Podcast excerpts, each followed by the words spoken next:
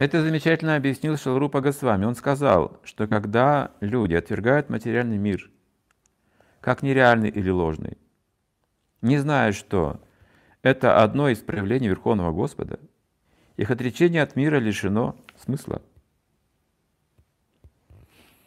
Итак, человек поет, человек двигается, человек работает. Что это за явление такое? Давайте уйдем от человеческих мыслей. По человеческим мы как объясним? Ну, он работает, потому что нужны деньги, нужна пища. Нет, давайте уберем все это. Просто человек работает, трудится, двигается. Без атомов, без молекул, без каких-то мотивов материальных. Посмотрим на это явление, как оно есть. И вы увидите, что действуют гуны материальной природы. Сразу это увидите.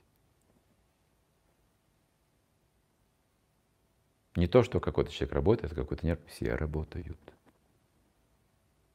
И у всех есть своя причина, нет? Всех занимает одна причина – гуны материальной природы. Все ведут себя одинаково. Все едят, все спят, все закупляются, обороняются, работают, поддерживают себя. Это действует гуны материальной природы.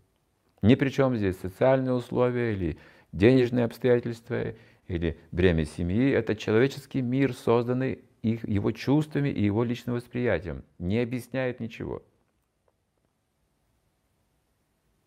Это умозрительная причина лишь. А на самом деле работают гуны, мы сразу, как только отвлечемся от этих человеческих представлений о том, что происходит, мы сразу увидим, как действует гуны материальная природа. Каждое существо является пищей для кого-то другого, каждое тело. Это закон, вселенский закон. И все зависят от пищи, любое живое существо зависит от какой-то пищи. Но для кого-то это пища, для кого-то это яд. Как все отрегулировано? Мы сразу видим, все пронизано разумом. Разумом, но не только духовным разумом, что духовный разум не совершает насилия.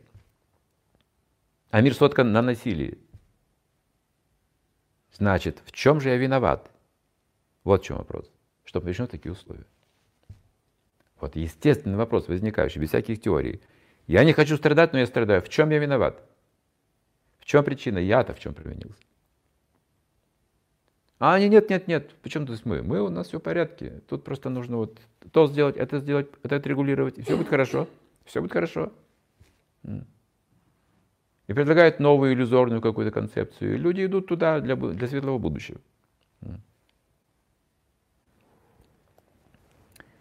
Любое явление, которое мы сможем увидеть таким образом, отстраненным от человеческих представлений, научных теорий, мы увидим Бога во всем. В облаке, в дожде, как растет растение, в земле, в камне, где угодно –